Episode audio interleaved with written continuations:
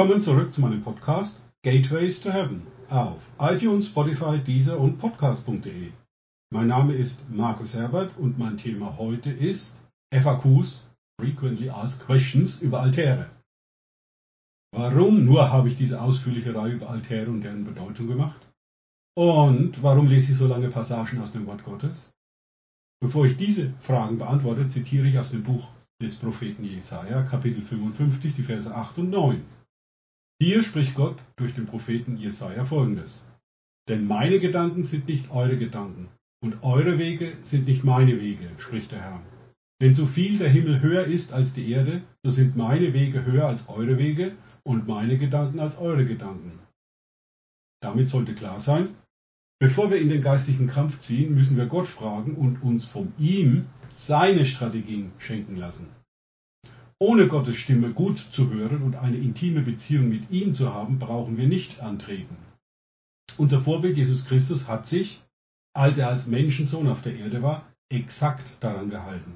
Johannes 5,19: Der Sohn kann nichts von sich aus tun, sondern nur, was er den Vater tun sieht.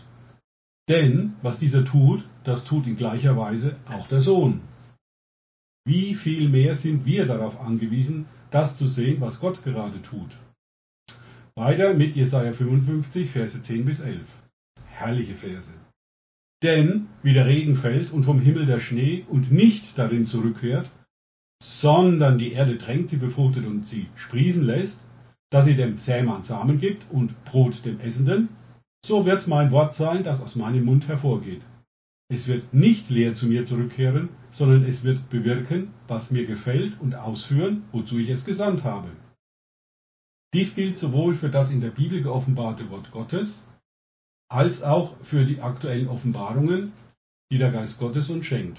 Matthäus 4,4: Der Mensch lebt nicht vom Brot allein, sondern von einem jeden Wort, das aus dem Mund Gottes geht. Jesus bezieht sich hier auf 5. Mose 8,3 aus dem Alten Testament. Das Wort Gottes und die aktuellen Offenbarungen vom Heiligen Geist sind für uns lebensnotwendig. Deswegen lese ich gerne lange Textpassagen aus der Bibel. Sie bewirken etwas.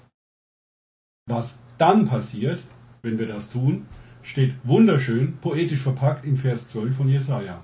Denn in Freuden werdet ihr ausziehen und in Frieden geleitet werden. Die Berge und die Hügel werden für euch in Jubel ausbrechen und alle Bäume des Feldes werden in die Hände klatschen. Das ist doch mal was. Berge und Hügel, die in Jubel ausbrechen. Dazu noch in die Hände klatschende Bäume. Römer 8,19 sagt: Denn das sehnsüchtige Harren der Schöpfung wartet auf die Offenbarung der Söhne und natürlich auch Töchter Gottes. Das steht nur im Neuen Testament. Offensichtlich ist der Prozess noch nicht abgeschlossen. Nun zur eingangs erwähnten Frage nach den Altären. Von Gideon konnten wir lernen, dass wir zuerst die finsteren Altäre von uns bzw. unseren Vorfahren entfernen müssen, bevor wir in den Kampf ziehen können. Alle beispielhaft von mir beschriebenen Altäre wurden zur Ehre Gottes errichtet. Von Joshua konnten wir zudem lernen, nach Strategien für den geistlichen Kampf zu fragen und auf gar keinen Fall davon abzuweichen. Doch, weshalb soll ein Altar für uns so wichtig sein? Und noch interessanter, wie könnte so ein Altar aussehen in unserem Leben? Ich denke, im neuen Bund sollten wir keine physischen Steine aufeinander stapeln und mit Öl übergießen. 1. Petrus 2,5 gibt uns einen Hinweis bezüglich der Steine, was damit gemeint ist. Lasst euch auch selbst als lebendige Steine aufbauen, als ein geistliches Haus, ein heiliges Priestertum, um geistliche Schlachtopfer darzubringen, Gott hochwillkommen durch Jesus Christus. Wir sind jetzt die Steine, aus denen sich ein Haus bzw. ein Altar aufbaut. Gut, damit ist aber die Frage nach dem Wie noch nicht ausreichend beantwortet. Gehen wir weiter zu Offenbarung 8, die Verse 1 bis 4. Und als es, Zusammenhang, das Lamm Gottes, also Jesus Christus, das siebente Siegel öffnete, entstand ein Schweigen im Himmel, etwa eine halbe Stunde. Oha, andächtiges Schweigen im Himmel eine halbe Stunde, in der Ewigkeit, in der es ja keine Zeit gibt.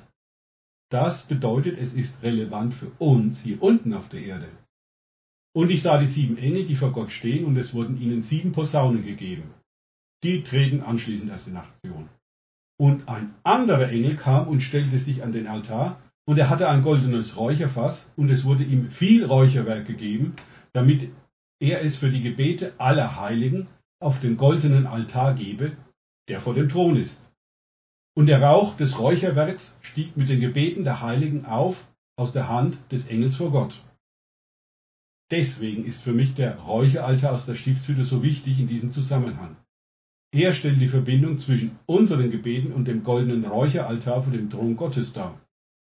Unsere Gebete der Anbetung verbinden sich hier mit dem Rauch des Räucherwerks aus der Hand des Engels und steigen zu Gott auf. Durch Christus in uns zählen wir zu den Heiligen, ist gleich für Gott abgesondert.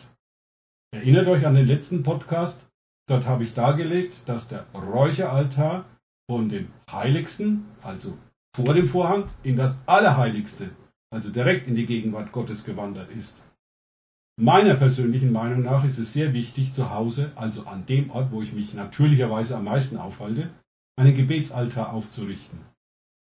Dazu eignet sich vor allem Anbetung, weniger Bitte bzw. Fürbitte, die aber natürlich auch ihren Platz haben. Es geht bei der Anbetung nicht um uns, sondern um Gott.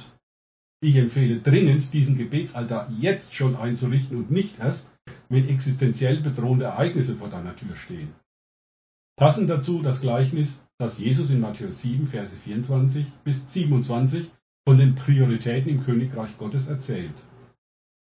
Jeder nun, der diese meine Worte hört und sie tut, den werde ich mit einem klugen Mann vergleichen, der sein Haus auf den Felsen baute, mit dem Felsen ist natürlich Jesus gemeint, und der Platzregen fiel herab und die Ströme kamen und die Winde wehten und stürmten gegen jenes Haus und es fiel nicht, denn es war auf den Felsen gegründet, also auf Jesus. Und jeder, der diese meine Worte hört und sie nicht tut, der wird mit einem törichten Mann zu vergleichen sein, der sein Haus auf den Sand baute.